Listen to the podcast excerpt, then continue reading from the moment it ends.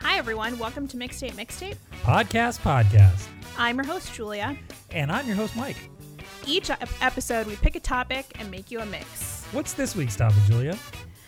Uh, literally my favorite music genre in the whole wide world. Is it show tunes? Yes. No. Is it uh is it industrial music? Yes. Is it third wave ska? No. Oh, wait. I mean, yes. Yay, third wave ska. And now the curtain has gone up on another unique attraction, ska music. pick it up. Back then, it was like the people that liked the music loved the music. We got lucky. We were in the right place at the right time. Holy sh! Ska music? Do you know anything about ska music? Ska music? Never heard of it.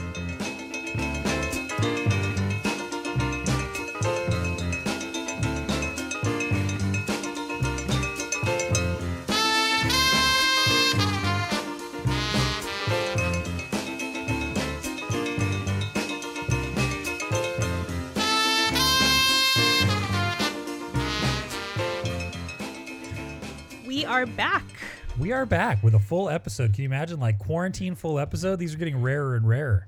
I know. It's weird. Like, the more time we kind of have to do an actual full episode, the less we actually want to do a full episode. Yeah, it's like you're out doing things and uh, you know, I'm too busy listening to music to actually do a podcast about listening to music. So I've really been listening to so much more music lately. Like I sew all day or I read all day, so I just that's all I have on is Spotify. Yeah, and if you uh, the kids don't know out there, we've actually uh, Julia has taken upon herself to make mixtapes for uh, charity charitable causes. So Oh, yeah. um, we're doing a, a, tra- a Black Trans Lives Matter um, uh, is the cause. But and what's the organization called, Julia? It's a GoFundMe for Black Trans Women's Homeless Fund. Got it. So again, Black trans women are one of the most vulnerable uh, groups in America right now, or in the world. Yeah, there's uh, the, the most the most uh, the most statistically most murdered, which is terrible. So. it's frightening it's terrible and a lot of women or trans women are homeless. Like they can't get jobs. They can't you know discrimination is actually a discrimination against trans women was just blocked right? Like wasn't there something that went through? Like you can't discriminate against lgbt people You can't discriminate against LGBT. LGBT. You can't be fired for be for your sexual Ah. preference at work. So regardless what- yeah. even which getting is a big job step. is difficult which is a big yeah. step. You know. Totally. So, So- what we're doing is, um, if you donate ten dollars to our podcast, I'll make you or we'll make you a custom mixtape, either of one of our episodes that we've done in the past, or any genre or mood that you want. Yeah, And you can pick a pick a topic like, uh, oh, I liked your guys' beach. Ep- somebody said that they liked the beach episode we did, the beach music episode. Yeah. So we picked some songs from that and some other ones that we've been listening to, uh, and put together a little mix. Well, Julia did it. I just I inputted use these three songs, and she did the rest. So I'm not going to take credit for her hard work. So then uh, you get a cassette and you get the Spotify playlist link. I'll send you your own personal link so you can listen to it on your own because not everyone has a cassette player anymore. And then 100% of the proceeds goes towards the Black Trans Women's Homeless Fund GoFundMe. So That's awesome. we're not taking any money in this. It's all going towards a good cause. And it's fun. Like, our whole purpose of this podcast is to make mixtapes. It's what we love doing.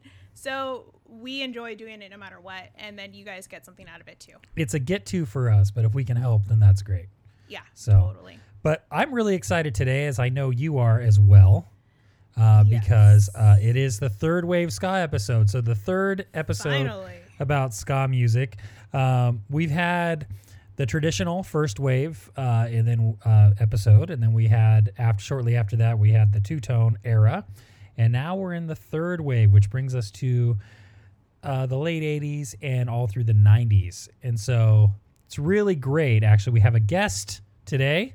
To, Finally. we have an uh, let's say let's call him an authority. Let's call him an authority mainly because he wrote he did the movie about it. He did the documentary Yes. about 90s ska music and so uh, uh, actually a very good friend of mine. This is uh Taylor Taylor Morden's here, and I just want to read this because he wanted me to read his bio. So so it says, "Hi, I'm Taylor Morden. I'm a Virgo, 38 years old. Grew up in San Francisco. Moved to Oregon. Played trumpet in a ska band. Now I make movies. Winky, winky." I So- feel like I know you now. So Taylor, welcome. Hi, thanks for having me. Yeah, thanks for being here. Awesome, awesome to have you, dude. So let's talk about uh, let's talk about picking up ska in the '90s um, real quick, and what what uh, kind of possessed you? Because I know uh, a little bit about the process of how you what it took to make the film. So what what possessed you to make the movie, and and why did you want to do it? Well, I've been, uh, for more than half my life, I've been kind of obsessed with third wave ska. I've been playing it. I've been, you know, I'm, I'm a trumpet player. I started when I was eight years old. So 30 years ago, I picked up a trumpet, and 25 years ago or something, that turned into playing in ska bands. And it's been, I mean, it's not just a kind of music that I love, but it's really important in my life. You know, it's taken me around the world, and almost all of the coolest people I've met and my best friends came through ska music. So when I got into filmmaking later in life, it just seemed like a no brainer. Like I had made a movie, asked a bunch of friends what my second movie should be about, and they were all like, "You idiot, make a ska movie. What's wrong with you?" yeah, awesome.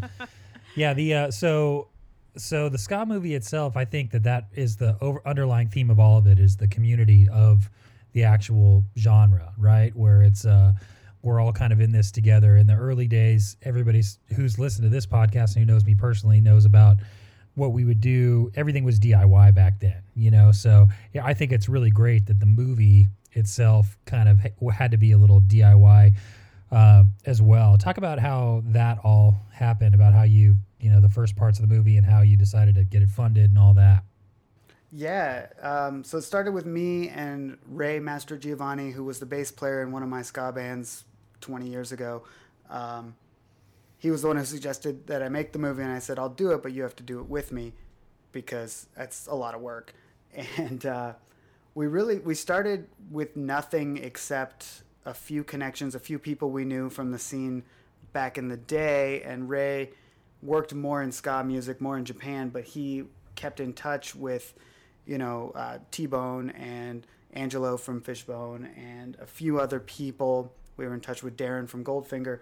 And so we kind of just said, well, we don't have any money, but we can just drive down to Southern California and start interviewing people and see what we get and start this process. So we did, and we were sleeping on couches and, you know, just stringing it together with what we had. And then we took that footage and put together a Kickstarter campaign that ended up kind of really taking off. And we found all the support from the ska community that, you know, we kind of knew was there, but we were really blown away by everybody's um, kind of excitement for the project. And then it was able to grow into a much bigger thing. We shot in, you know, five countries and talked to pretty much every band of note from late 80s and 90s ska and we put something together that I think is is pretty great and people seem to really enjoy.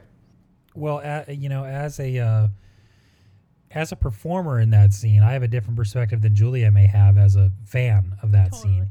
Um, but uh, as a performer in there, I, I honestly, full disclaimer, you know, I jumped on board a little before the Kickstarter. I really wanted to see the movie made, um, but I, I wanted, uh, I just wanted the story told. I, I, I think that ska as a genre itself is a little less talked about um, in the grand scheme of things, and it's such a beautiful message.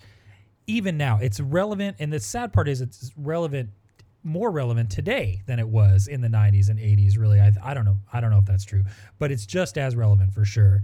Um, you know, a message of unity and uh, togetherness, and you know, reciprocity and love. I mean, it's really, it's really a great a great genre that I I think it's kind of swept under it as part of reggae or part of something else, you know. So, and we'll go if you're if you're an avid listener to the podcast, you know the difference now between reggae and ska. So there you go. but And on top of that, in the ska genre, third wave ska gets a particularly bad rap, right? Yeah. It's it's often the butt of the joke. And that was another Yeah. big reason we wanted to make the movie was to say, yeah, it can be silly. It can be, you know, not taken very seriously. But to a lot of people, it means a lot. Oh, absolutely. and as a fan of the show, it that film actually meant a lot to me because I spent so much time. I had, you know, groups of friends that introduced me to the music, but growing up, I spent so much time trying to explain to people what ska music was and who these bands were and what these concerts were or shows that I was going to all the time. And it was like, look, look, this is it. Like, watch this, and this is this will tell you my whole adolescence in this film. This is what I loved. Yeah, and the great thing about the movie is it really transcends. I mean, we had, uh, you know, uh, my girlfriend Christina's parents watched it. Uh, went to a screening that I put on, and they uh, came out understanding, understanding what it was. Like, wow, this is really great. And also, I didn't realize that that was ska. I really like this. I really like that song. I really like a lot of the other stuff. So, like, she hit me up the other day. She goes, "I heard a song that would be great." For Bite Me Bambi to play, well, uh, you know, it's a cover song and it was it's uh Saturday in the Park. Do you know the song? I'm like, yeah, the Chicago tune. Yeah, I know the song. And she goes, I think it could be a ska song. I think you guys are missing an opportunity here. like, like, all right, awesome, thank you. I'm gonna I'm gonna write that down on the list of covers. We're gonna we're gonna tackle Yeah. that one. Appreciate it. well, yeah. it so was nice. Sorry, it was nice just to watch a movie and tell people, or have people understand that it's not punk with horns, or it's not like, it's not the original reggae music, or it's not fast reggae music. Like it's it's its own thing. Right, right. Yeah. And that I think there's a lot of comedy to it too. If you follow the genre at all, and I'm I'm sure that if you're listening to this and you follow the genre, you've seen it. I'm sure at this point, like you probably have. Uh, it's available right currently on Amazon for purchase, but also for on Prime as well, right, Taylor? Uh, I think so. Amazon is having some COVID-related issues these days, but it's it's up there. Um, people can stream it. It's on Vimeo too, and all the links are at skamovie.com. Awesome. Awesome.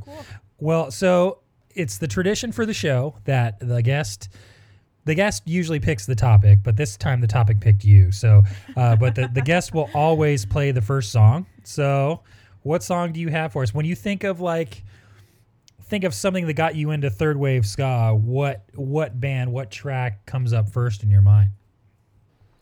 That's tough. That's a tough. Uh, It really is. I know. Tough call. There's not really a first, but I think there's a, a most prevalent to me. And I think, um, you know, thinking about this today, coming up with this, I was like, what's the song on any mixtape that I would put early on that says this is third wave ska and also triggers something in people's brains that go, oh, yeah, this is third wave ska. And I think for me, that's Rancid's Time Bomb.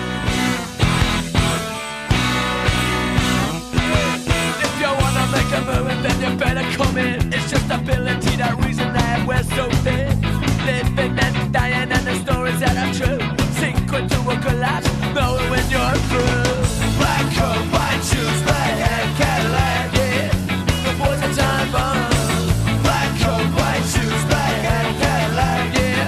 The boys are time me, Rancid is one of those ultimate bands that they crossover genres for me too, and uh, I think everyone just loves them. So I think it's really hard to hate that band. Yeah, there there are there are generations clash. They they really are. I mean, they're just so good. And the fact that they cross o- cross over different genres.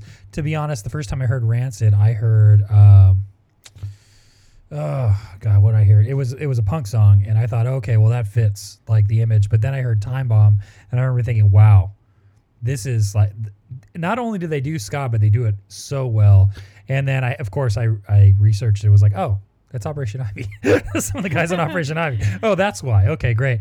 But you know the fact they get they get great musicians to play with them too. On that i believe uh vic from um from the slackers plays keyboard on that. Uh you know so it's just a yeah just a just a really great really great choice well, um, I think that's a good one to start. Julia, where where are you at with it? What do you? no, got? I think you should go first. Oh, me? Yeah, Okay, I'll go first. I don't care.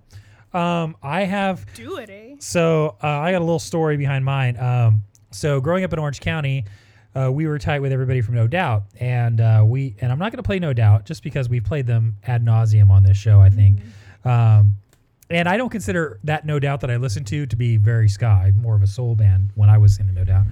But uh, one, there was a. I, I'm going to plug him. I'm going to plug him because, and he's part of the movie too, because he deserves to be plugged for this reason. Uh, Tazy Phillipz used to have a ska show called Ska Parade. It was on Saturdays, KUCI. Uh, you could hear it just past the parking lot, and if you stood on your roof in the city of Anaheim, where where I was a kid listening, and um, we didn't have uh, a reference point. There was no real internet to get on when I got into it, and so um, we would record the ska parade to hear what songs were ska songs because we didn't know. Like we knew the specials, we knew that stuff, but we didn't know like okay, who's a contemporary.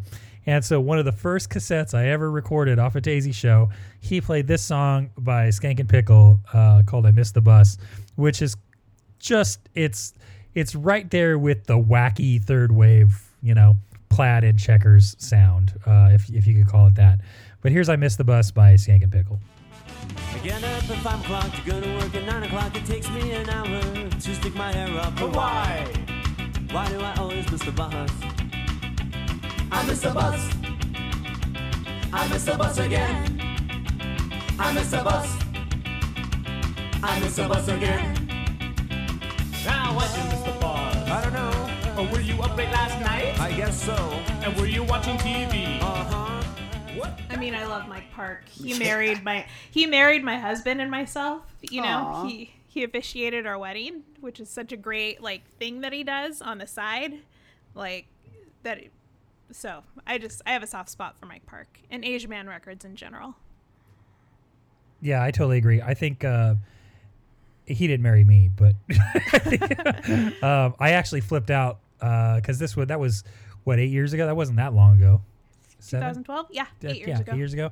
So I remember being in line for food at or uh, for the bathroom actually at Julia's wedding, and Mike Park was standing behind me, and I flipped out like a child. I was like, "Oh my god! Oh my god!" And I took a photo. I actually have that photo, so Julia will post it for the, for Yeah, the that'd be good. the po- uh, of Mike and I. But uh, yeah, no, just just a great. I mean, the thing about that about third wave ska, I think, especially when you hear a band like that, it's deceptively approachable, right? Like they don't you don't realize how hard it is to do that until you're doing it. But it sounds like, oh yeah, like, me and my buddies can do this. We know a guy who plays sax. We know a guy who does that, and Mhm. and let's just do this, right? Am, it, am I alone in that, or you guys feel the same way? Now, that happens all the time. I remember I played in a lot of different ska bands, and it, I feel like it's always like the drummer or the guitar player where you're like, you play guitar, come do this, but it's way harder than it sounds like it is. Exactly. I was in a band with a dude uh, in a ska band, and uh, he was a metal drummer. Like Avenged Sevenfold was his deal, was his jam. And to try to get him to play like a Hepcat open hi hat beat was so difficult. Like it was like, no, just leave it open. No, just leave it open and just hit it lighter. Just hit it lighter. it's really, really difficult. But anyway, uh, well, Julia, you're up. So what do you what do you got?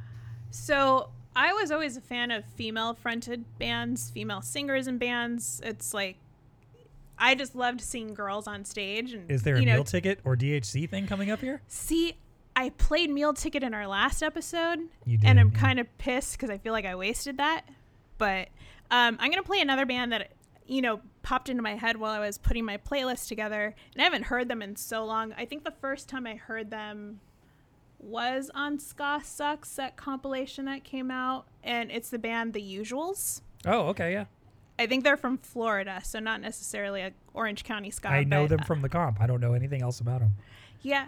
I don't remember too much about them either. I just remember loving their music, and it wasn't so much um, like ska punk. They were more traditional revival type band like Hepcat. So let's go ahead and hear Heartbreaker. This one's a heartbreaker, I'll tell you true.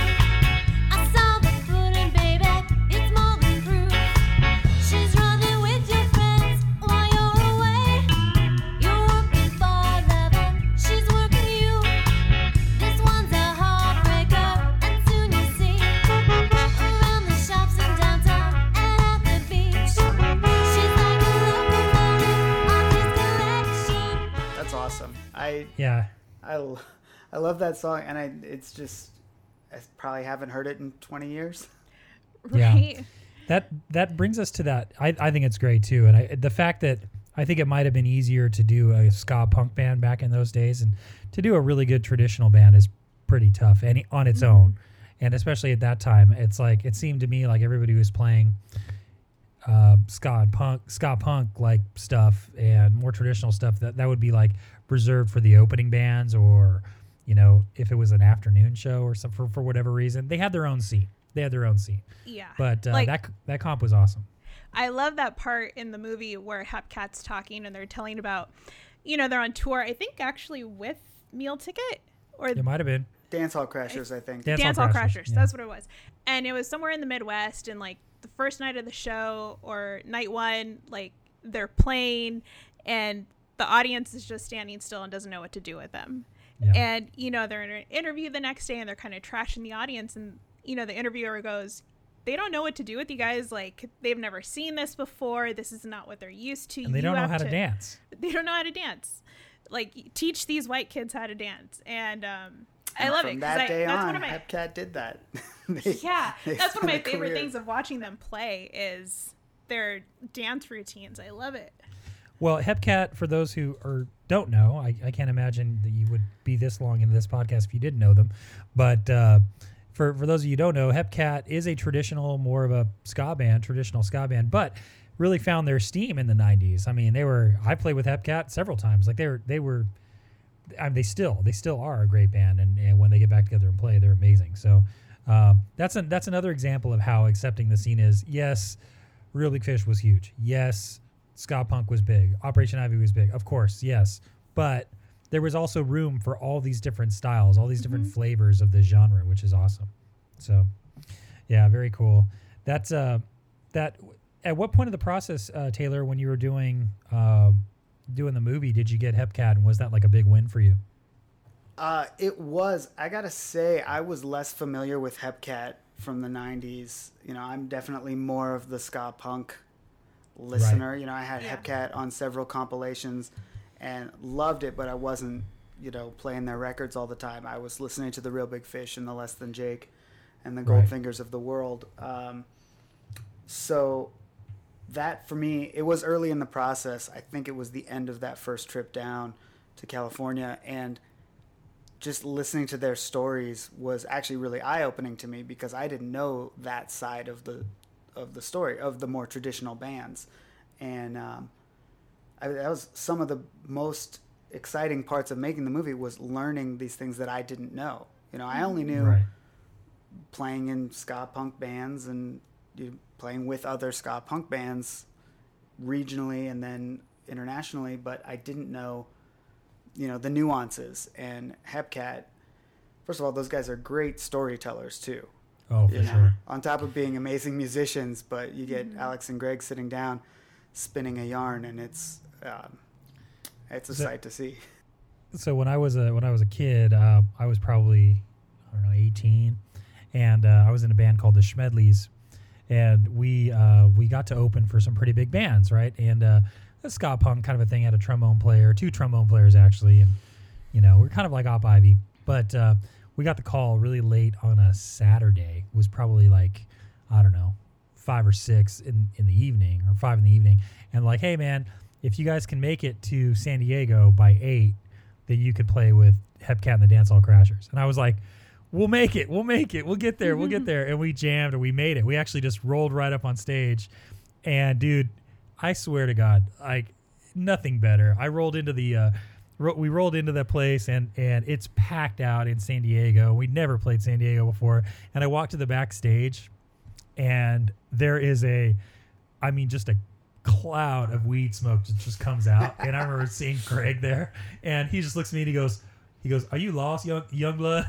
And i'm like and i'm like and i you know I've shaved head. I've got an argyle sweater on. I'm like i'm like nope nope nope. And i was like in awe of them. And then um uh, uh, Elyse Rogers comes up to me and she goes, "The stage is the other way. The stage is the other way." I'm like, "Oh, okay, cool." And I just turned around and walked out. I'm like, "Oh my god, that was Elyse from the Dance Hall Crashers." I was so excited, but just to be like, just to be in the same room with a lot of those guys, they were they were kind of like heroes, you know. So, and you know, it's a whole other story. The power ends up going out, and it was a whole other thing. But but it was a it was a really good really good first time first introduction to that band, for sure. So, uh, well, Taylor, what do you got next? You, you're up. So, uh, what's Uh, next on your list? So I wanted to go all the way back because every podcast I do, every magazine interview about the movie, everybody asks like, "How did you get into ska? What was the first thing you heard?" And I had this very vivid memory of sitting in Mr. Fitz's science class, and uh, my friends were all Good old Fitzy. yeah, Fitzy. He's he's since passed. Uh, Oh, R.I.P. R.I.P. long time ago. uh, he was old back then. Um, but a lot of my good friends were um, very religious. They were Christian kids, and they were only allowed to listen to religious music. And I know so, exactly where you're going with this. yeah, you do. and I wasn't into it, but you know, we would always swap CDs because they weren't allowed to listen to or tapes at the time. Um, they weren't allowed to listen to what I was listening to, and I was just curious, like, what is this? Who is this MXPX you speak of? and and we would swap and listen to each other's stuff. And this one day in science class, we were allowed to have some free time, and I got this Five Iron Frenzy tape or CD from my friend, and I put it in, and I had heard Rancid before, and I had heard, you know, ska out in the world, but this was the first time I heard it with trumpets, and I was a trumpet player, so this was where I made the connection to like, oh, that school band instrument I've been lugging around could do something cool, and uh, do this punk rock music with horns, as we, you know, like to say and uh, that band for me was Five Iron Frenzy and the album Upbeat and Beatdowns, uh, Upbeats and Beatdowns, and the song Cool Enough for You. I thought, you know, it wasn't too preachy, didn't have too many of the Jesus lyrics in it, and uh, I could really get into it. So this is that. Awesome. Awesome.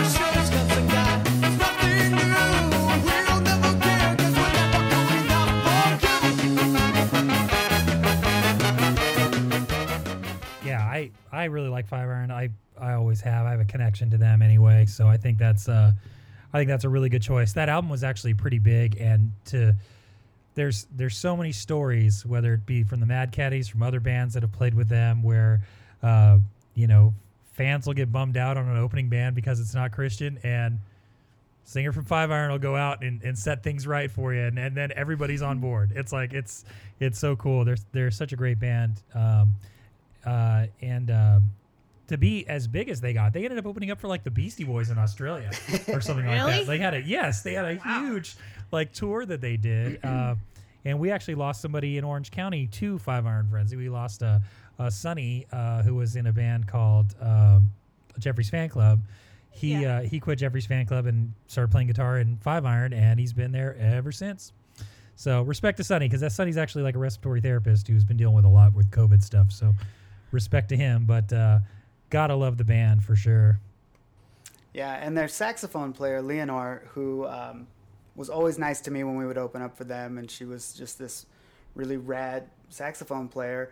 Um, actually, ended up being a producer on the ska movie because I knew her from before, and I hit her up very early on, and she was the one who helped us out because she knows everybody from touring, you know, from the Ska Against Racism tour and all that back in the '90s. So, you know, shout out to her for just being awesome. Yeah, she was really cool. She she kind of helped with all the filming and all that. It, it didn't seem like you were far. She was far behind anywhere you were when you were shooting on location down here. So, very cool. Awesome. Mike, Well- what's next? Oh, for me. Uh, Yeah, let's see. Well. I was so busy talking about Five Iron, I didn't I didn't really prepare anything. Um, okay, I got something. you mean Uh, you don't prepare like weeks well, in advance depends. like you I know, do? I, I hear good things from you guys, and then I'm like, oh, well, I want to Ah, do that. I want to do That's something true. like that. Um, but uh, I think you couldn't. We can't go too far down this rabbit hole without playing Operation Ivy because they really started so much of what this genre is now. Uh, you know, I mean, can you mention third wave ska without Operation Ivy? The answer is absolutely not. I mean, there's no way you could do it. So uh, I'm gonna pick. It's it's a safe one, but I'm definitely gonna pick Operation Ivy, and I'm gonna pick Unity, just because we need some more Unity songs. There ain't nothing wrong with another Unity song. So mm-hmm. here it is. There's a war coming down between my breast and I. I don't want no war. Going down, going down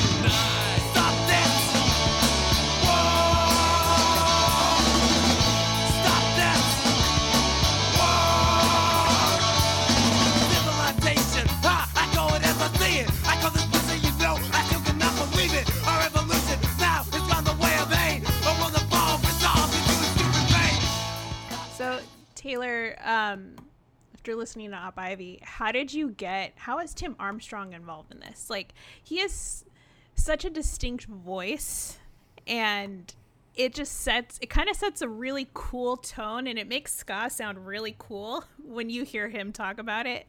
But how did he get involved in the narration of this film? yeah it was it was wild because we were connected to him through christian from the aquabats who knows literally everyone Yeah. he's um, the most connected man in california i believe um, and he connected us and tim was real reluctant he had just done another documentary the east bay punk one which is fantastic called turn it around and I think he didn't like the way he looked on camera or something. He didn't want to do on camera interviews anymore.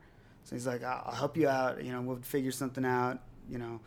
But he's also like really wanted to, he wanted to meet me and kind of like interview me to see if he would help with the movie. So I had to go down. Dude, I'd be like, absolutely yes. Oh yeah, yeah. Absolutely I was like, oh, I get to hang out and prove that I care about ska. So um, before he would agree to do anything, he had me come down. I went to his studio, and you know he would agree. He said, "I've got these old Op Ivy photos and videos you can probably use. You know whether I'm in the movie or not. So we're going through those." Um, he let me hold the guitar, the Operation Ivy guitar that he still has. You know that Oh, wow. Cool. crazy beat up one, but it's left-handed, so I couldn't play it. You know, because he's uh, plays backwards. Uh, but that was just like a crazy day, and I thought, well, if he's involved with the movie, great. If not, I got this day out of it. You know, like I'll remember for the rest of my life. Oh, I totally would do that as a fan. Oh, yeah. You know. Oh yeah, and um, you know, a couple days later, he's like, "Yeah, I think uh, I don't really want to do an interview, but have you hired a narrator yet? Like, can I audition?" He said. I'm like, "Oh, let, let me think about it, right? Wait, hold You're like, on. Nah, I don't know. Yeah. I don't know. First of all, I know what your voice sounds like. Yeah, Uh, exactly. Yeah. Second of all, yeah, of course, you're hired. So that was how that went. And then we went back. Uh, he also set up our interview with the Interrupters because, of course, he's, you know, their, Yeah. their dad. Not really, but Basically, yeah. but kind of I went back to do that, and it was at his studio, and you know I showed up a l- little early. He's sitting outside with his guitar, and he just starts doing ska covers of like old like Motown songs, and trying to. He's telling me, you know, any song is better as a ska song, and I'm like, yeah. That's dope. And so I'm love sitting there, I get to do. We're singing together, you know. I'm like singing with Mm-hmm. Tim and and just jamming, and it uh, it was just one of those life changing. Like this is the most amazing moment. And he puts down the guitar and he's like, "All right, yeah, this is cool. Hey, you want to meet Flea?" Flea was inside the studio recording trumpet for something because Flea's also a trumpet player. Right. Um, so then I'm hanging out with Flea and Tim Armstrong, and we're just talking about Fishbone because we all love Fishbone. wow. you know, dude, that's a great story. Wow. That's a day in my life that I'll never forget, and it happened because of Ska. It happened because of this movie. Now, That's that's awesome. that's incredible. That's a really great story. I'm jealous of that story. Me You know, too. that's Yeah. really cool. yeah, that's wow. That's it's so cool that he was out there like doing. Oh well, here's you know if you if you do sugar sugar, here's what it sounds like, ska. You know what I mean? Yeah, Like, yeah, it was like- just like that. Can you cover that song, please? yeah, exactly. That yeah, would that'd be a good- song. Yeah, exactly. That would be a good one. Well, you know, and Um, it's amazing because he did also did that. Uh, he's done the Noisey uh, documentary about ska around the world and all that. His his voice is just so recognizable, and you know, Mm-hmm. I, what a gift to be like, oh, can I audition and narrate? I want to be on camera.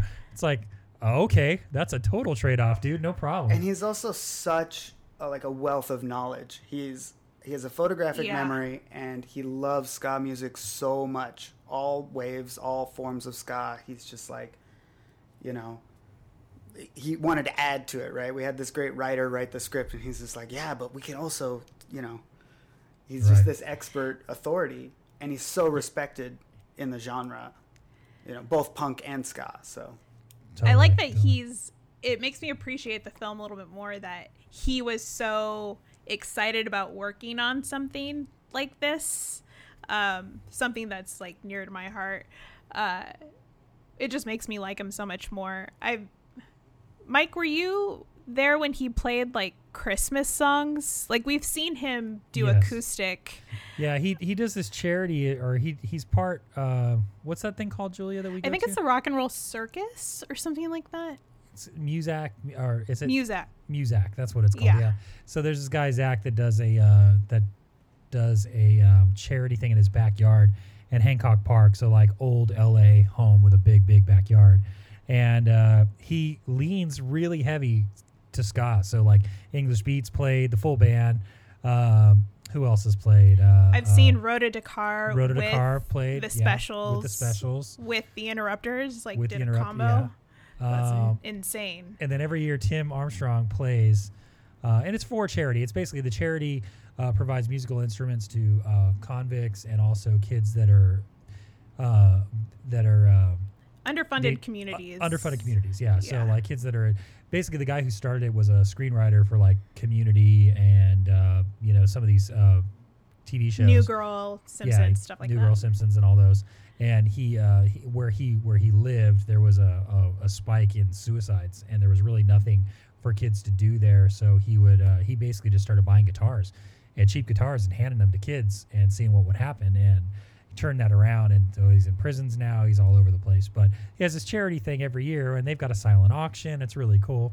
Uh, but yeah, Tim Armstrong plays. Uh, he climbs up into this oak tree that is kind of fell. It kind of fell over, and he just brings a little pig nose amp up with him, and, Mhm. or a acoustic guitar, and he just plays songs. And he does it. He just sits up there at like 8:30 at night, like it's dark out.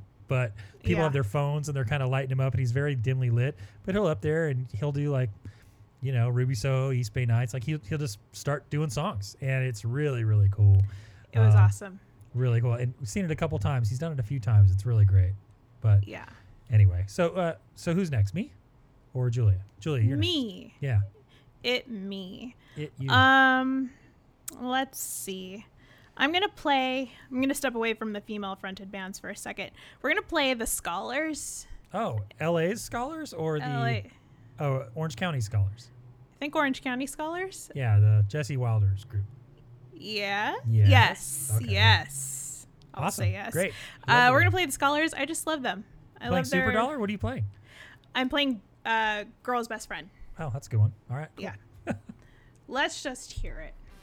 I said I'd be with her till the end. But at the side of my eye, I'm looking at my girl's best friend. I know it's wrong, but I can only hold it for so long. And it's getting so much harder for me to pretend.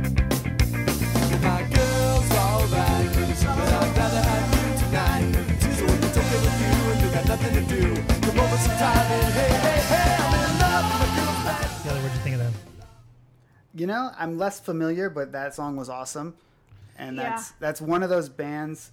Here's the thing that happens when you make a movie about ska. Ninety percent of the comments about it are like, "Why didn't you have this band in it that I Oh, love totally. that you don't I'm love?" sure. And so that's one of those bands that I've only listened to recently because of comments like that.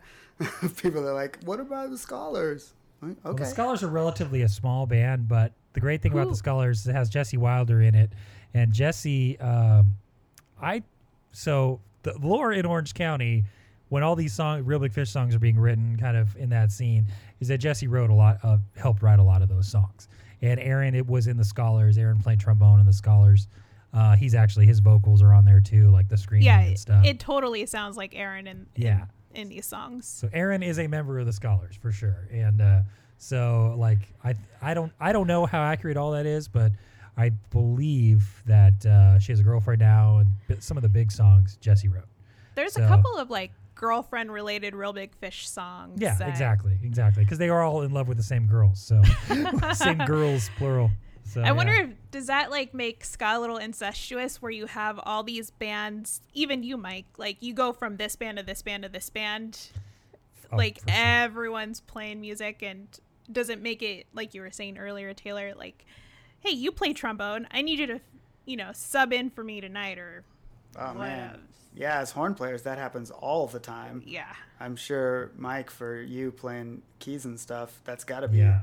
like Well, f- yeah, I, I think when I was doing it, we were so ancillary. Like we were so, um, we were so busy doing our own thing. I never got really got asked. But if the the the time the uh, if the issue ever was arise, I absolutely would. So like you know, I'd love to mm-hmm. play with other bands just just because like the guys I was in my band with, I'd known since I was 11 years old. Like you know, I just want some variety.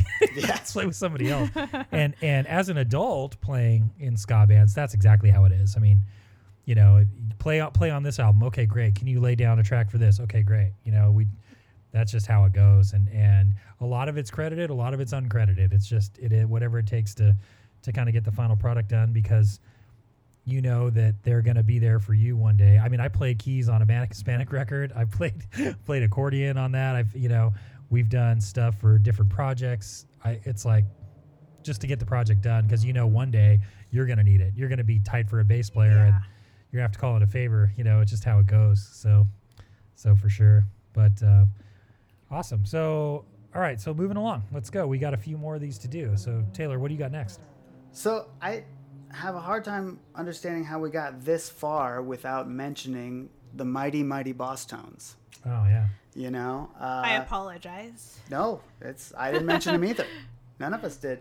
But you know, for me as a kid who was exactly the right age uh, to mow a bunch of lawns, save up a handful of dollars, and go to the movie theater and see the movie Clueless in that first Yes. weekend, and see the Mighty Mighty Bosstones up on the mm-hmm. big screen, it was one of those life changing moments where you're just like, all right, this is gonna be cool now. We're all we're all on the same page. You know, Yeah. This is Yeah. this is an amazing Well, thing. so, what that- you're gonna play? Where did you go? Is that is that? the song Yeah, where'd you go Where'd you from go? the Clueless soundtrack? Even though they had much bigger songs and songs I even like more, that one I feel like made the biggest difference in my I life agree. and a lot of I- people's lives. Totally. I totally agree that that song when it was you saw it there on the screen, it was like, oh shit, wow, this is. Wow, this is it's in a movie. Like Yeah. one of our songs is Yeah. in a movie. This is great. It was like we all had a song in a movie. you Yeah, know? yeah, was yeah. great. All right. Well, here's Where'd You Go uh, by the Mighty Mighty Bosstones. Where'd you go? Where'd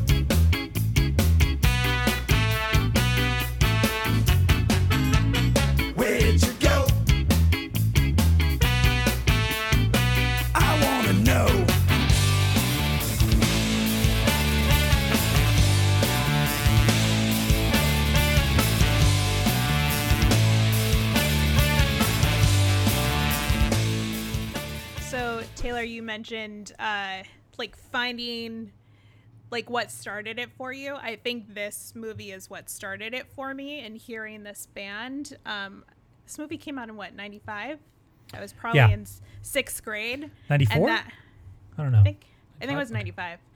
Um, so seeing that band on stage, I was like, I like that. That's what I want to listen to more, and that's you know no doubt kicked off at that year too, and that's kind of when all of that started for me, and it really kicked off in junior high, but like the end of sixth grade was really that's that's what I found. Like I was just so interesting that there's a guy just dancing, and you Yeah. know just seeing people dance to this music too in the movie. It just was it all like sealed the deal and put the whole package together for me. Yeah, I I agree. And as a band, as like I had a, I mean, we had a ska band. We released a record in 1995, and uh, to be, you know, all of us had night jobs, and so to go work, um, work, go go to the rehearsal studio at 10 or 11 at night and play till one in the morning. You know, we would do that a couple times a week, and just to put that much time and effort and energy into your scene and then to see a band like this on a, the screen like that, it was like, wow, this is like, wow, we're all gonna get big doing this, like, because we're we're on the cutting edge of this, like, we're, you know, this is we're we're like innovating in our area. This is like what we're doing. So, you know, of course, we're all gonna get huge, and so, well, there you go. And then that out- happened, and here we all and are. then it happened, and yeah, and then you know, some bands got big, some bands didn't. That's okay. Uh, That's how it goes. Story of my life. But, you no, know, they were what's cool about it too is that at that time the Bosstones had been around for over a decade. You know, Exactly, Mhm. yeah. Like it's not like with some of these other third wave ska bands where it was like you know, zero to 60, they earned it. They worked really hard for a really long time. And then, you know, this was their big break. And that, that validation, too, I think is really cool, is that they really did put the time in and, Yeah. and no, I agree. that spot. A, a lot of that press came out too. What No Doubt broke that year is like, oh, it's a new band, a new year, new band, eleven years in the making.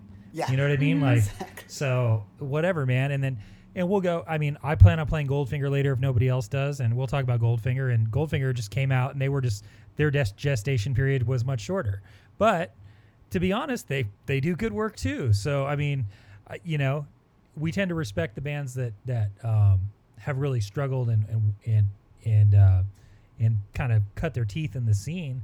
But it's that is also not required. I mean, you you you know, there are bands that do great without that as well. So a good song so is a good song. A good song is Yeah. a good song, but nobody taking nothing away from uh, the Bosstones. I mean, dude, Dicky Barrett was in Gangrene. I mean, you don't get more more punk rock than that. Like he was in, he was, you know, to to be in the early '80s in a punk band in Boston, that had to be right on the cutting edge of what music was doing. So that's pretty great. But uh, well, let's see. Uh, since I brought it up, uh, I guess I'll play Goldfinger. Uh, why not?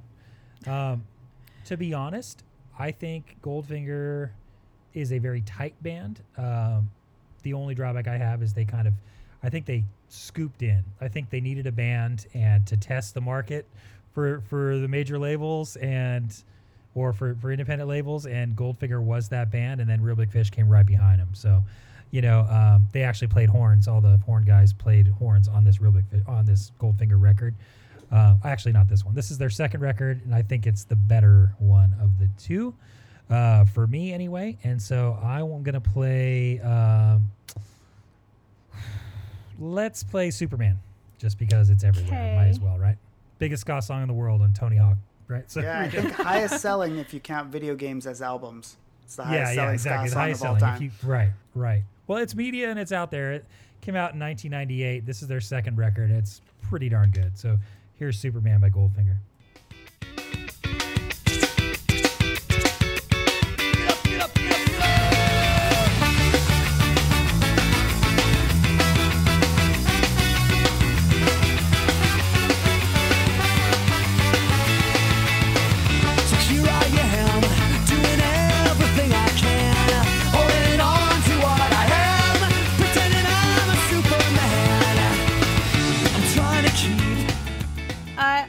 That song. I've I've never listened to a lot of Goldfinger.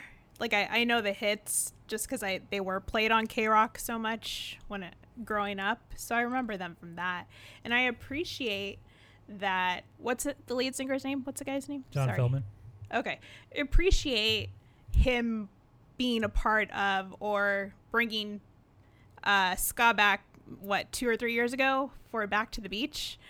And I loved, I felt like Back to the Beach happened. This movie came out. The interrupters were getting big. It felt like, you know, is this going to happen again? Something that I thought no one liked or whatever like again. It's coming back. Like Back to the Beach was huge. There were so many people there. Like it, Right. you know, like I don't know. It was just it, it's really cool to see that momentum coming and continuing.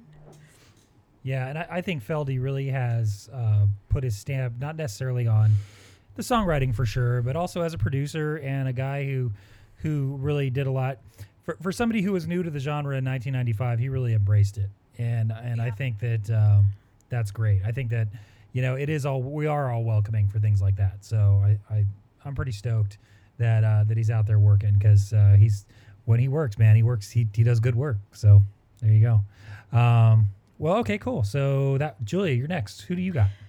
Um, there's just so much that I want to play. I truly, this is the one genre of music that I enjoy listening to all the time. Like as an adult, I do, you know, I listen to my snooty indie, you know, shoegazy music all the time too. But this is what I go back to when I'm in a good mood or, you know, I'm working or need to get through the day.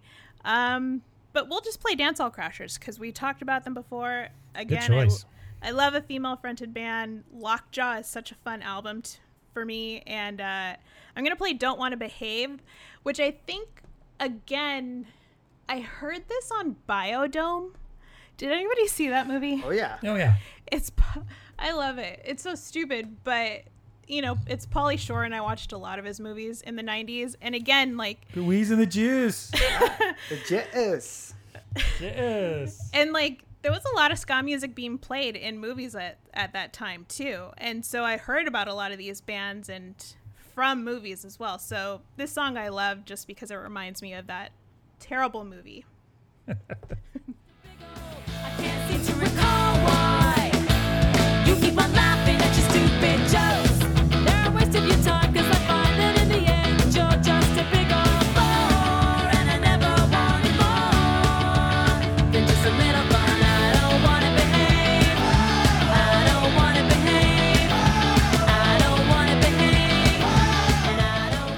I'm not gonna lie that I love Dancehall Crashers because I absolutely do. Um, got an opportunity to play with them really early on in this in in my ska career at a little club called 369 here in Your Placentia. Scareer. What's that? Your Scareer. Yeah, my career exactly. and uh, and I remember seeing them thinking, wow, they're so they're they're so fast. Like their vocals are so fast and their harmonies are so fast.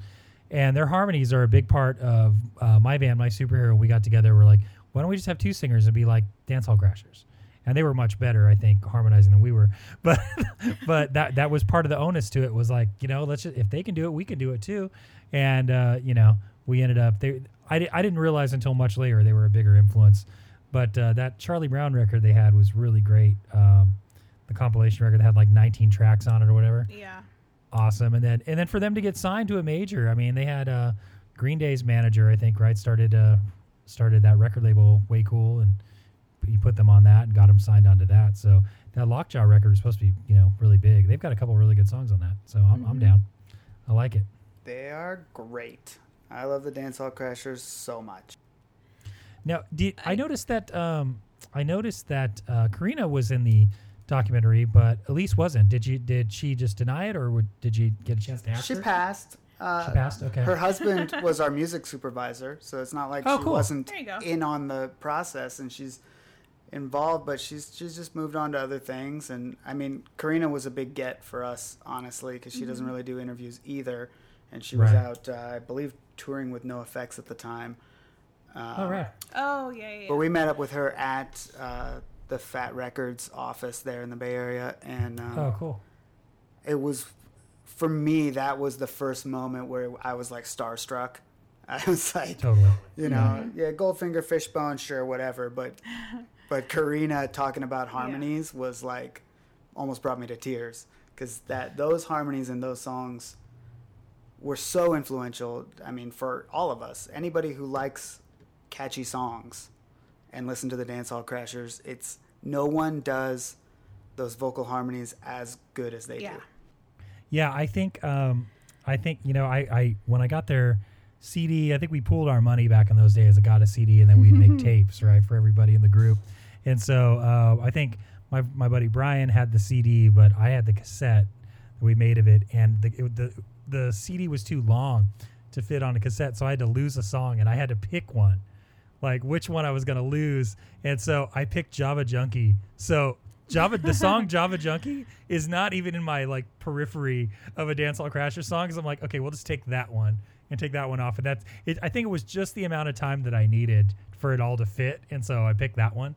Uh, but yeah, it's uh, it, it's crazy. I I'd be with you too, dude. I um, I've played with them probably three or four times, but I've never really sat down and had a conversation or, or been able to talk about music with that. And I think I probably might be star starstruck today if I talked to Karina, you know? So, yeah, but uh, that's super cool.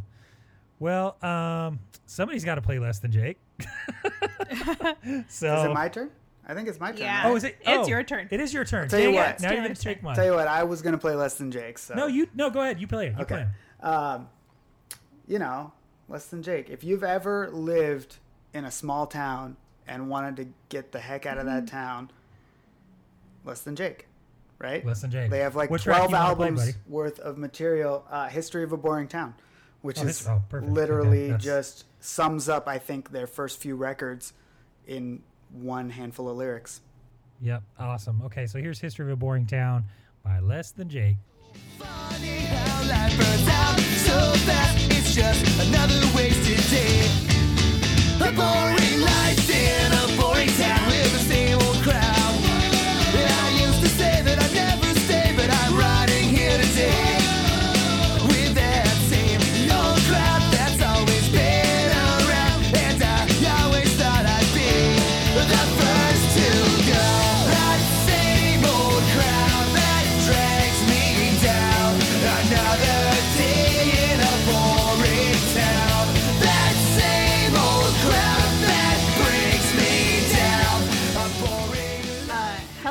You is one of my favorite albums Yeah. of all time. Hello Rockview is really- a great record. yeah. Um, yeah, dude. I Less Than Jake has a special place in my heart just because um, years ago there was a guy. I don't think we got him for the doc, but uh, we had this guy Daryl Rubio.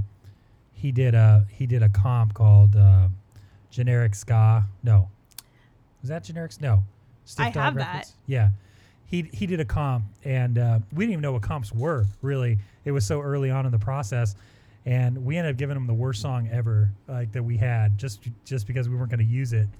But Less Than Jake was on that comp, and MU330 was on that comp, and and you know you name the band, there was like thirty something bands on there, and I remember listening to Less Than Jake, and being like, wow, this band's really cool and raw, and then seeing them a number of times like in you know seeing they were playing it you went to a small town and be like at a coffee house less than jake would be playing or whatever and so i really respect them the fact that they got out there and toured and they got they got a lucrative deal they signed to capitol they their a&r guy uh, was courting my band for a long time he also signed jimmy Eat world um, so he really really great but the fact that those guys are able to not only do their own label right? Uh, Fueled by Ramen, I mean, for a hot Mhm. minute was the label to that every developmental project went on, right? So, their their deal with Capitol is amazing, and the fact that they still are out there doing it. And uh, when they played Back to the Beach the last the last show, I was in the. I very rarely am in the pit at a crowd anymore, uh, but I was there for Less Than Jake, and we stayed and watched the whole thing.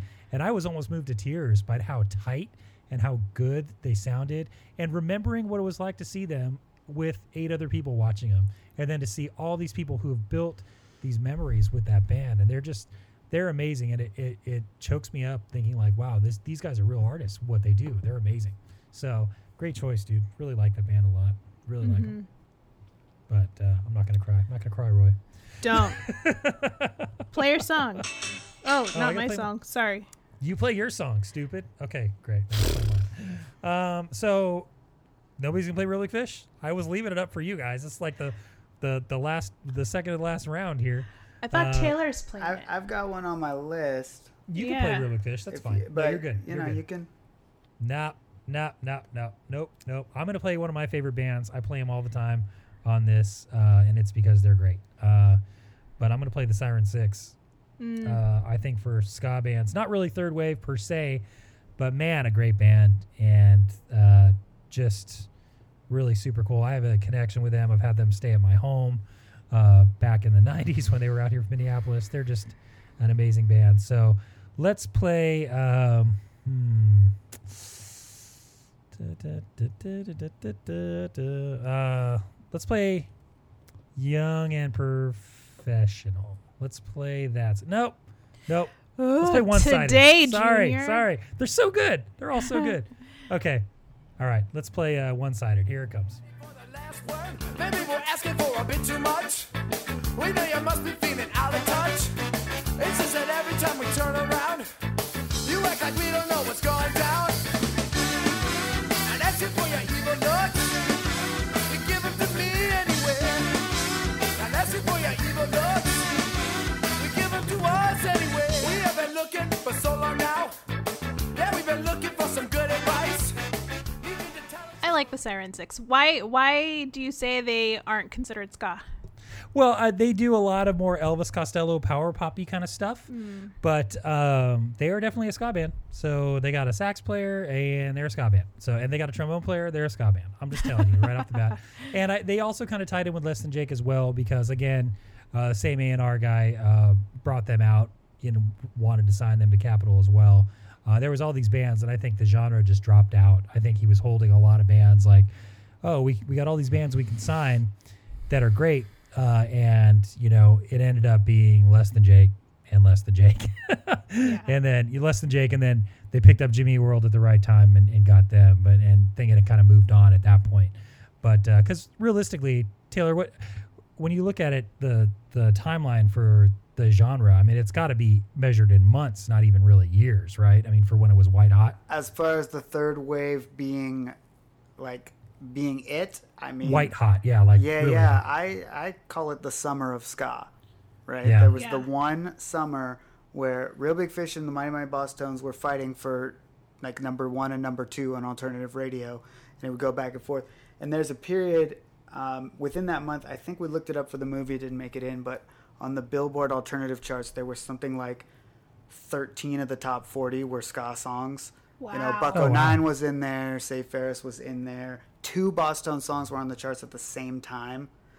Uh, Reel Oh, Big wow. Fish, all these bands, um, and some of the periphery, you know, like people were calling 311 and like these other Yeah. bands. They weren't, but at the time, and that was, yeah, it was one summer, maybe six months. Yeah, That's I would agree. I would agree with that. I would agree with that being where being white hot. Now, as a as a side genre, I mean, it's been a genre, it's a, a subgenre its whole life, right? But its whole inception. But for it being white hot, where you could hear it on the radio, and there was, you know, the like the image you have of Carson Daly hosting, you know, TRL with the Right. with a skinny tie, and the Scotterday. por- yeah, Scotterday, Oh, God. exactly. Yeah, that that kind of stuff. So, yeah, I, I would definitely agree with that. But you think about that if you're if you're at a label and you want to sign the next band, right? Like, oh, you're only as good as your last band. Well, we have Less Than Jake. It's a touring machine, and they got they have regional radio, and we need another band. What are we gonna do? How much do you have in six months? Like, you don't really have that much. Uh, to, and to- they kind of fell into that thing too where they tried not being so ska right when Yeah, they were on the major right. label less than jake had some singles that did okay that were not ska at all you know horn players are Yeah. in the video that but Dope they're Man just song. Remember that where it had turntables and stuff yeah, in the it? Like- the remix version of Dope Yeah, Man, right, of that Dope was Man, the yeah, single. Yeah. things like that, where like they gave it a go, but in order to be mainstream, some people in some suits somewhere took out the ska. That's yeah, a well, the uh, Mashburn will tell you because I can only say this because he's said it on our podcast. But uh, Brian Mashburn from Save Ferris was saying that you know their A and R guy all of a sudden left or got fired or whatever um, when you know they're in Elektra wherever they were Sony, and you know then it's like they literally went out and bought. 10 or 12 ska CDs and gave it to their new A&R person to tell them what the genre was. And at that point, it's like, oh, we know that this is not going well. you know, this is not going to bode well for us. And then they made person doesn't even know Modified. who what we. Yeah, yeah. And then they made that, I guess. I don't know. but anyway, okay, Julia, you got it's your turn, right? Yeah. Um so for me, like discovering new bands was all about buying compilation CDs. Like that's they were inexpensive. I loved Asian Man Records because they were only three ninety nine. It said it on the CD cover itself. Um, so Ska Sucks, Mail Order is fun. All of these comps, like even um, Tazy Ska Parade did a couple of comps. Yeah. Which Trust me, I had three tracks on one of them. I Yeah. know all about it. um, like uh, Ska Quake and all that stuff really like opened up a lot of bands for me. And it again, it's a good way to discover bands when you're a teenager and you don't have any money to spend before you could steal it off the internet. So it was a good way to listen to music and I also feel like I'm obligated to play it because I'm married to uh, yeah. an old ska guy. So my husband, back in the '90s, had a, uh record label, Vegas Records. He managed Jeffries Fan Club, and they did punk versus ska. So I remember this album, and Mike, you're on it too. I'm Yep, on it. I'm on the Yeah. album, absolutely. Oh, are you on it too, Taylor? Maybe I think there were more than one punk versus ska compilations. Yeah, there was Volume One and Volume Two. I'm on one of them. What was your band at the time that you were on it? Uh, 007. Okay. Oh, I think you are one of them. I know. Yeah. I, I, it's in my Yeah. box of comps that I'm on upstairs. Awesome. Um, so one of the bands is Low Pressure. Oh, and yeah, again, okay. it's another female fronted or at least dominant female vocal band and it's Kids with Guns. And it's such a funny song too. Probably not okay now, given the current climate of gun control, but at the time, it was a good song. so let's listen. There's a ride going down in the top of the town. Eyes open, watch the best of is going down.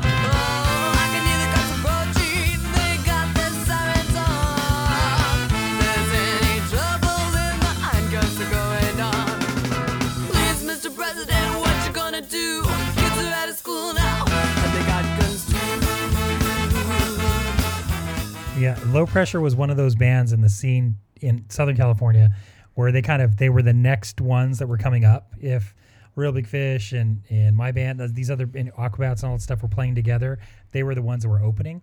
And so I've seen that band more times than I can count. I, I guarantee you. Uh, they used to do draw pretty well at the Whisky actually in Hollywood. They, they had a pretty little good little following there. But the singer's name was Jackie O, I think, and I only know that because I think her and the drummer of my old band hooked up. There you go. There you go. So there you go. There's that.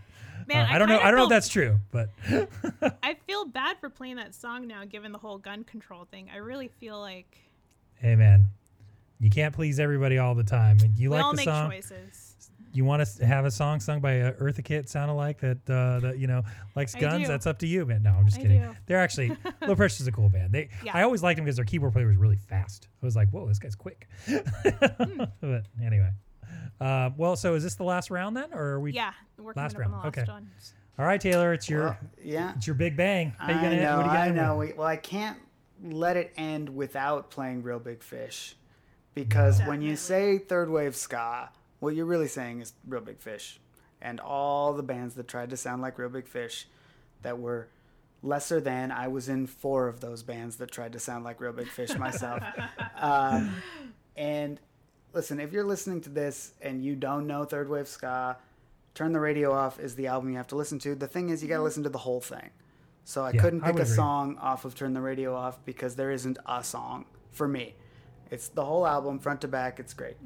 But also, to me, Why Do They Rock So Hard is the superior record by that band. It's the songs are all amazing. The production is much higher quality, and it's Yeah, just like those songs. And maybe I was just at the right age. That was when I was really playing and touring in ska bands, and like that album came out, and I was like, this is this is how you do this kind of music. Um, so for me, that Reel Big Fish song uh, is "Somebody Hates Me" off of "Why Do They Rock So Hard." Got it right here. I know I know the album well. So uh here's uh Somebody Hates Me Why Do They Rock So Hard from Reel Big Fish.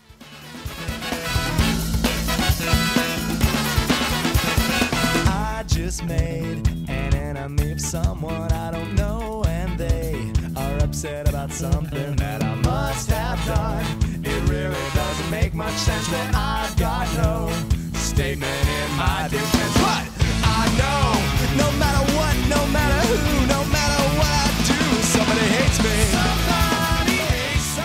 uh, I think the um, obviously the the album sounds so much bigger than the than Turn the Radio Off. But then again, Turn the Radio Off was done kind of on a shoestring. Uh, you know, it it really a lot of the songs were left over from Everything Sucks from the for the like their first real CD. So I get it. Uh, they're they they did something. They went away real big, and knowing the before and after product because I'm intimate knowledge of both products. And when they were playing at Mulatto Music in the big room, and you know just going through their songs, they were one band.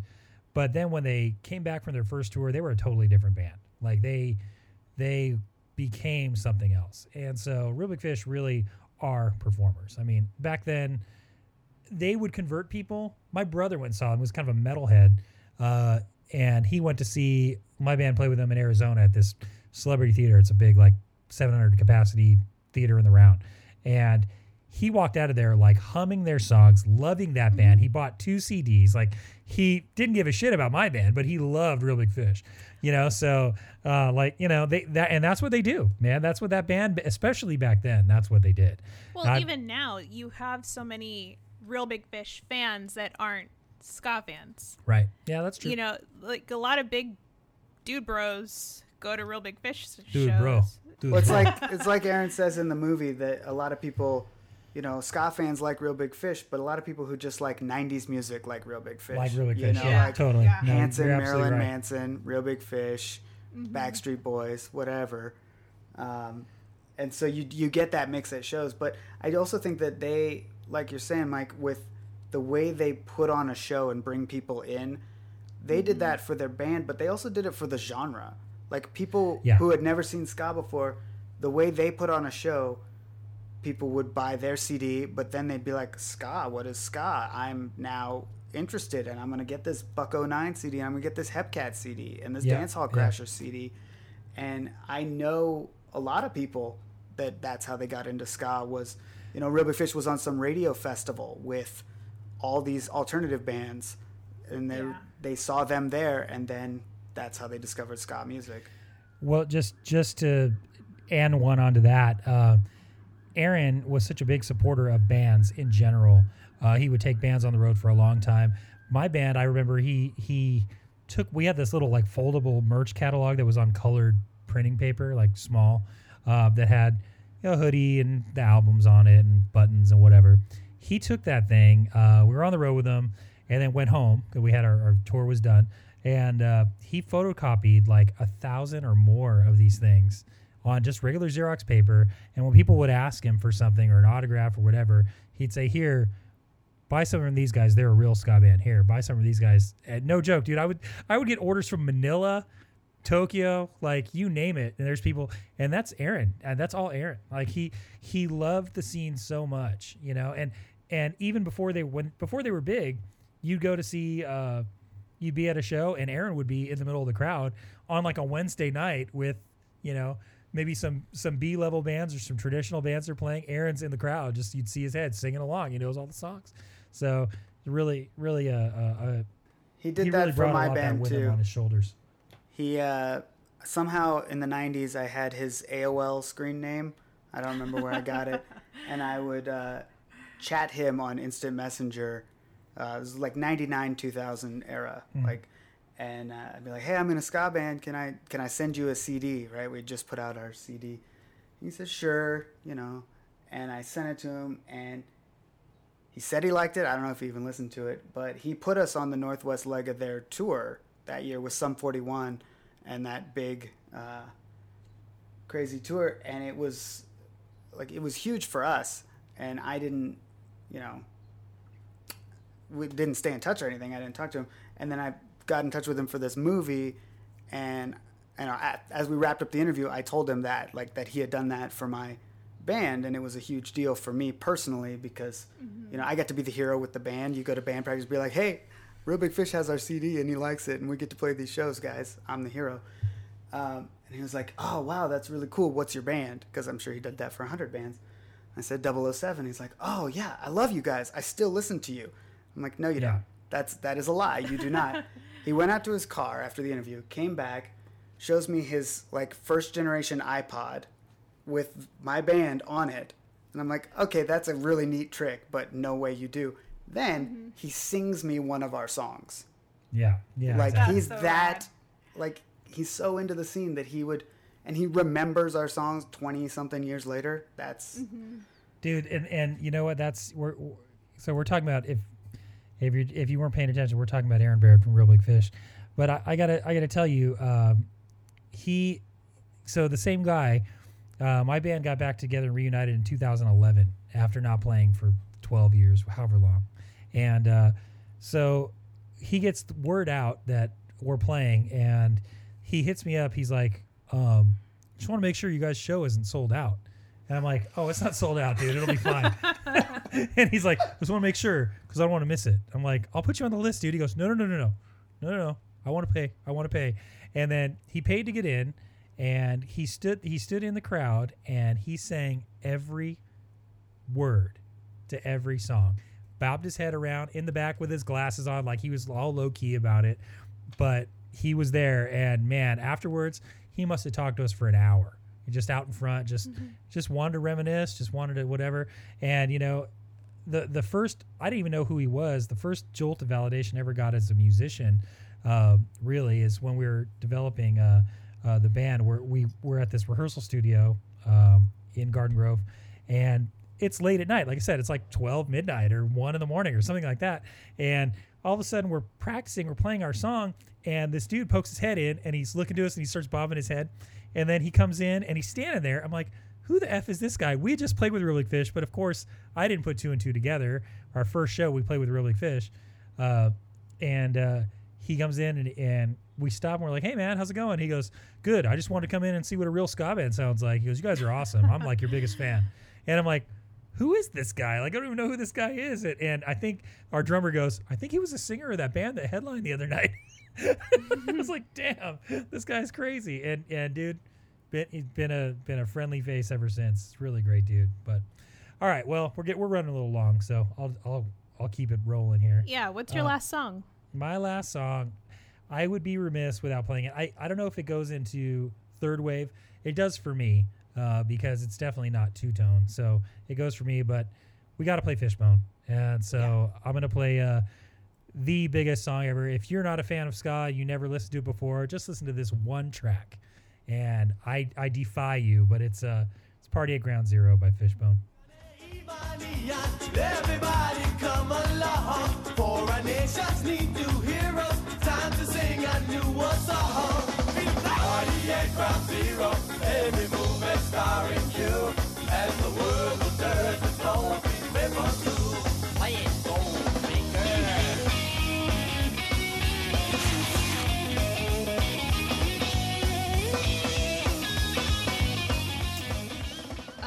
I mean, Fishbone. You can't not like that song. There's so many weird elements to that song, and it goes. It's all over the place. It's like but it four different works. songs when you think about totally it. It's is. like four different tunes. Like if you get that first part, it's like, am I gonna walk the plank to this thing? What's going on with this? It's, it's amazing. But uh, yeah, I just been lucky enough to play with Fishbone a few times. Man, they are they're just they don't disappoint. They're always so great. But No. anyway, Well, as I decide what my last song is going to be, because I'm torn between like three different songs right now. Now that you've done this documentary, and hopefully you're still a fan of ska music after this, because I'm sure when you're working on this project, you're like, I don't want to listen to another ska song for the rest of my life. But what do you see happening with the scene? What do you like about the scene now? Do you still see? Is there a scene up in where are you? Oregon? I'm in Oregon. Uh, yeah. I'm in a small town in Oregon, and there is not a scene. I've been trying for five years to put together a ska band, and I can't find more than three people who have heard of it. So, I- and I play trumpet. So if you're gonna have a three-piece Yeah. band and one of the instruments is trumpet, you're not gonna get very far. But Yeah. uh, I see. I, I think it's actually really beautiful the way right now you're seeing a lot of these third wave veteran bands that are still playing, kind of helping to usher in this Mhm. new generation of all these bands. There's so many good bands right now, and I, it's just incredible. And I think also like through the internet, through these communities um, online, and especially right now because we can't go to ska shows and we can't go dance, which is the way this music is supposed to be enjoyed, is live and in a room with hundreds of other people who also love it. But you see like people collaborating and doing videos and doing these, you know, oh this band's teaming up with this band and we're doing this thing, and it's just I think that's it's a beautiful thing about the ska community is that it's really you know these musicians are helping each other out. We're all in the ska scene together. We've always been this underdog you know genre Mhm. right? So we have this sense of like kind of the ska scene is us versus all the other you know country pop and rock and reggae even yeah, ska sometimes. versus everybody. it's Yeah, ska versus exactly. everybody right so um it's it's great to see that happening and until we were all on lockdown it was really the live shows the seeing those pick up and seeing them start to Yeah. get more and more people at them and people finding that experience because I, there's nothing like a live ska show you know you Yeah. can listen to these songs on a mixtape all day long but until you're in that room with you know nine people up on stage playing their hearts out it's like you're not going to get it. Um, and so i can't wait for that to come back. And you know that's the future the future is bright. The future is strong. And there's so many young people getting into it now. You know i hear from people with the movie and they're like 20 years old. And they're like, I love this, and I didn't know about all this stuff, and I, I want to start a band. How do I do it? And I'm like, that. That's why we made the movie. This is exactly the right way. and, and that's the real trick right there, right? Yeah. It's like, how do you start a band? What does it look like? You know, you might not have access to horn players, so you guys are going to do something different, which is amazing. You know, yeah, and you're seeing all that different, you know, blending of genres and things like that. And also, you know, you could start a ska band via the internet now, and if you get enough YouTube views, then you go on tour. I don't know. It's a Yeah, different right. world. Totally. Well, you know, oddly enough, a lot of bands are now are are YouTube channels. That's basically all it is. Let's say, you know, we're uh, my band, Bobby Bambi, doesn't have a release. We don't have an album because we're in a time where, as much as I love it and I would love to have one, and the other members of the band would love to have one, it doesn't make sense to have one. You know, it's it's easier for us to release videos and give our music away and and get and get eyes that way. You know, and and so, but I I got to piggyback what you're saying. It's really great to see the collabs that are happening.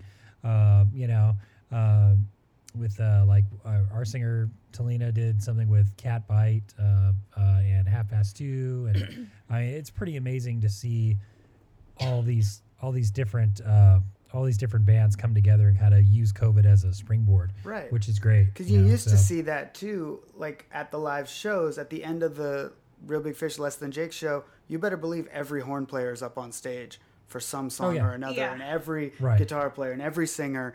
And so this is just the digital version of that. Mm-hmm. right, Of, right, of when sure. the Bosstones play Impression That I Get and everybody's on stage. Right. Yeah. Yes. Yeah, because they all know it. You know, everybody, knows it. It was all part of their. You know, the, Less Than Jake really put it put it together well. Where they're like, look, we don't have to write any more new songs. We have enough of a catalog that's built up around enough people's memories, or we could tour for the rest of our lives. But we don't want to do that. You know. But I was thinking about that. I'm like, wow, that is so true. These bands have such a catalog that you know, the oh, the first time I met my girlfriend, we were eating at a Del Taco, and afterwards we made out in the back seat to, you know, Hello Rockview or, or whatever, you know, and, and and those stories are common. You know, it's really great. But uh, anyway, Julie, you have your song still, right? Uh, yeah, I still haven't figured it out. But oh, okay, gotcha. No, She's no, She's over no, there no. doing the. Yeah, I can see her. We're, oh, we're on the Zoom meeting, guys, and so I can see her uh, like with her head down. It looks like she's taking a test over there. okay, No pressure. So I think like I I wanted people to know about, you know, the mainstays of the band of the scene. So I want to play Hepcat. But we've played Hepcat before on this show, I believe. So yeah, I we have. I'm gonna play a band that I love and I don't think got talked about a lot um, in the scene, or you know, I never got to see them live just because by the time I was allowed to go to shows, a lot of the scene had died out, so I wasn't able to see a lot of the bands that I liked. But um, we're gonna play Pushover, Oh, okay. who we mentioned Meal Ticket earlier. The boys from Meal Ticket went on to form this band, and uh, I love them. They're so well put together, and they're such good musicians, and they straddle that like late 90s early 2000s pop punk sound that was kind of going around like with the impossibles and the stereo but they had like a horn section too. And so this is um, everyone everything and it's just a good song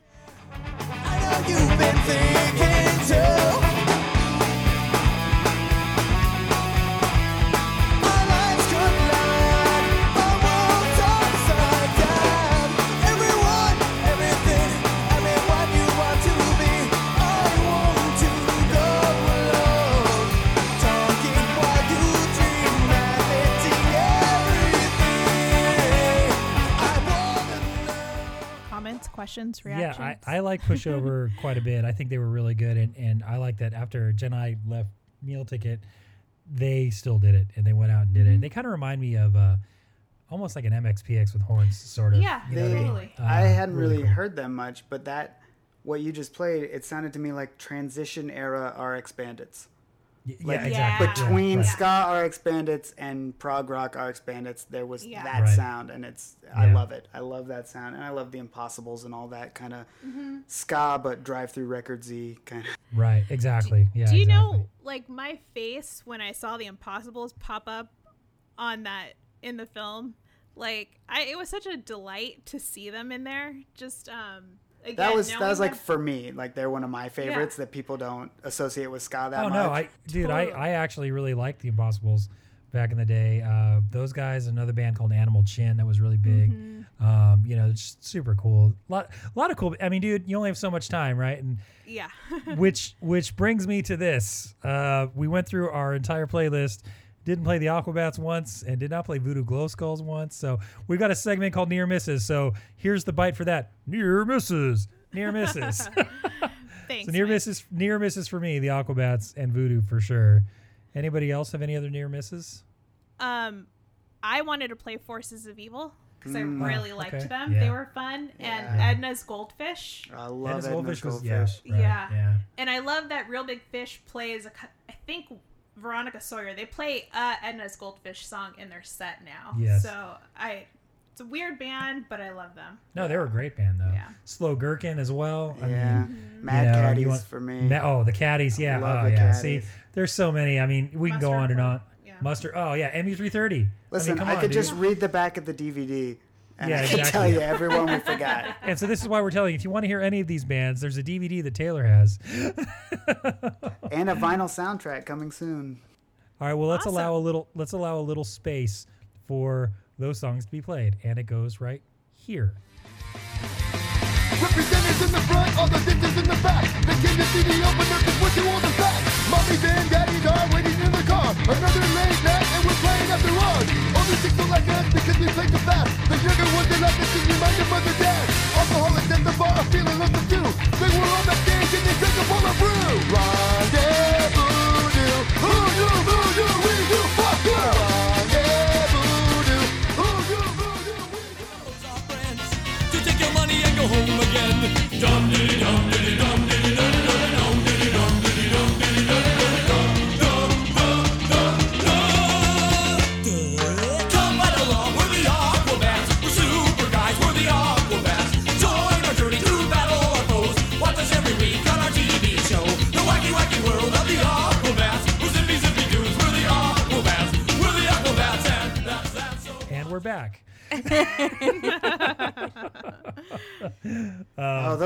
songs that you just played. Yeah, seriously. Uh, so Taylor, what's coming next, man? What's up for you? I know you've got the last blockbuster. Do you want to talk about that? About the other film? Uh, sure, yeah. I was I started that movie before the ska documentary, and it's taken this long to finish it. Uh, and it was supposed to come out earlier this year, but something happened where movie theaters weren't really a thing Oh yeah. anymore. So we're really excited. Actually, today we announced our world premiere, which is later this month at a drive-in movie theater. Oh, very uh, cool. Here in Central. I Central love Oregon. that those are coming back. Yeah. You know. And it seemed fitting, like we have a movie about renting movies from a time before, and showing that at a drive-in theater just feels right. Yeah. Um, and that should hit some kind of digital platforms later this year. We're still figuring that out, but you can see the trailer at lastblockbustermovie.com. Now, did you guys get a lot of run from that? From I, I I'm a, a avid watcher of John Oliver, and I know he made he brought up Russell Crowe's cod piece thing and all that stuff. It- what was that all about? Did that end up? Did you guys end up getting any run from that? Yeah, that's that's uh, in the movie. We cover that from from the perspective of this last remaining blockbuster video store here in Oregon. But while we were filming the movie, we started out there were 12 blockbuster videos left, and over the last uh, four years, it's gone down to one, and it's right here in the town I live in. But when there were still two, John Oliver sent a bunch of Russell Crowe memorabilia to the one in Alaska to try to keep them open. Uh, it did not work. they closed anyway. Turns out Russell Crowe memorabilia is not enough of a draw to keep a blockbuster video open. Who would have tried? Uh, but actually, all that memorabilia ended up here in Oregon at the store here, which is Oh, cool. you know a pretty cool. and the thing. store is still open then. I mean, spoiler alert for the end of the documentary, but anyone who Oh, has sorry, Google, man. I didn't know that. no, no, no, they are still open. They are still open, and it's it's pretty cool. I'm I'm pretty proud to be living in the town that has the last blockbuster video in the world in it. I love it. It should be on That's- the the town's name. You know, when you drive into the Right, home of blockbuster video. Yeah, home of the last blockbuster. Totally. That's awesome. We could do it in the last Starfighter font, like do Oh, that. Like, yeah. That'd be super cool. I love it. well, I think I think that was pretty awesome. I don't know. Do we have anything else we need to discuss, or you, Uh, yeah, let's talk about um the Back to the Future Oh yes, yes, yes. I missed Yeah. it twice now. Jeez, I missed Yeah. it earlier. well, it's, it's up on YouTube. You just search for, we called it Project 88. And um, what we did is when quarantine first started 100 years ago, and we all didn't know what to do with the free time we had, um, creative people, especially like me, all the film shoots shut down, everything I could do slowed down. And so we tried to think of something fun we could do. And what I did is I got uh, you know, started with just my Facebook friends and, and whatnot, but it kind of spread worldwide pretty quickly. I had Back to the Future Part 2 broken into 88 different scenes, and people did shot for shot remakes using just stuff around the house and shooting it with their phone or whatever they had. I mean, some high end filmmakers and animators also did clips, but we did the entire movie um, in that exact way in one week and then premiered it online and uh, it's pretty cool a lot of a lot of people had a lot of fun making it and people enjoyed watching it too we actually had cameos from some people who were in the original back to the future 2 movie Oh, that's, awesome. yeah it was really that's fun. really cool. Well, and so that just came up just from COVID, like just being at home and hanging out. Yeah, I get um, frustrated if I can't work on creative projects, so I just make stuff up. Uh, that's why I'm always working on two or three feature films at a time. But uh, Awesome. yeah, when things shut down, I think creative people just have to keep creating. You know, you see Yeah. it with music. You see everybody just putting art out into the world because we need it. You know, it's uh, Yeah, for sure. it's the only thing keeping a lot of us afloat. So. Yeah, very well said for sure. Absolutely.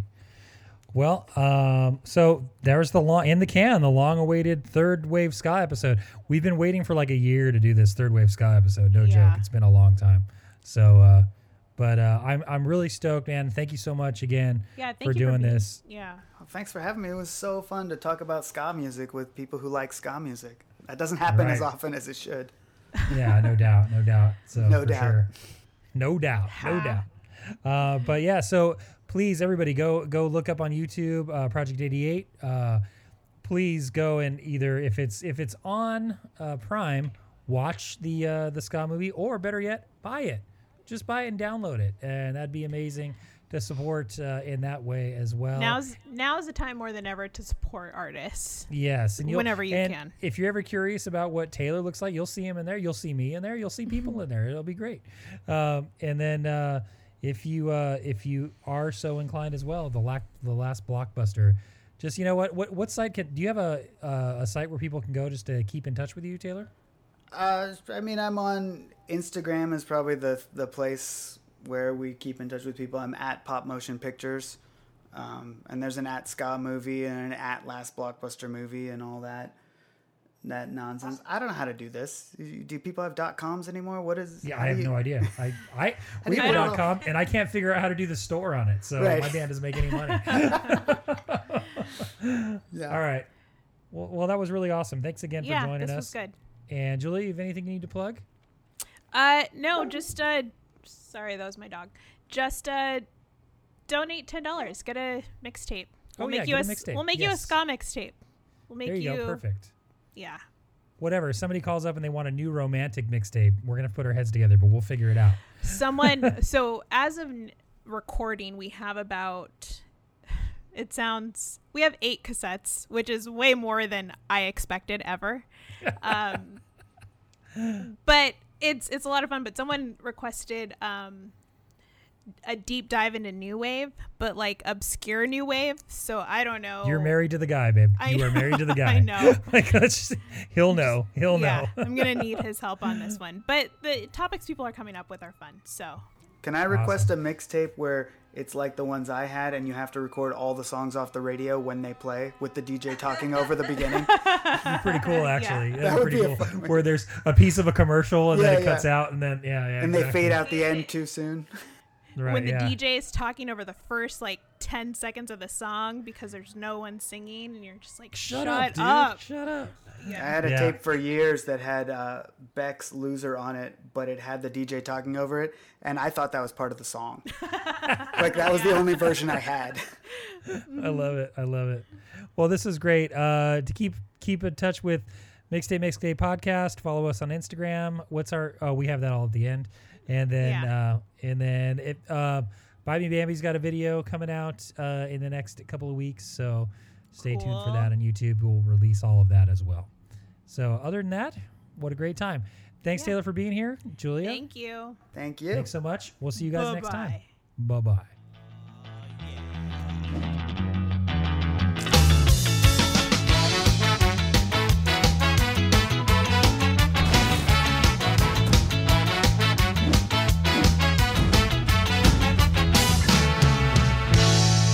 Pick it up.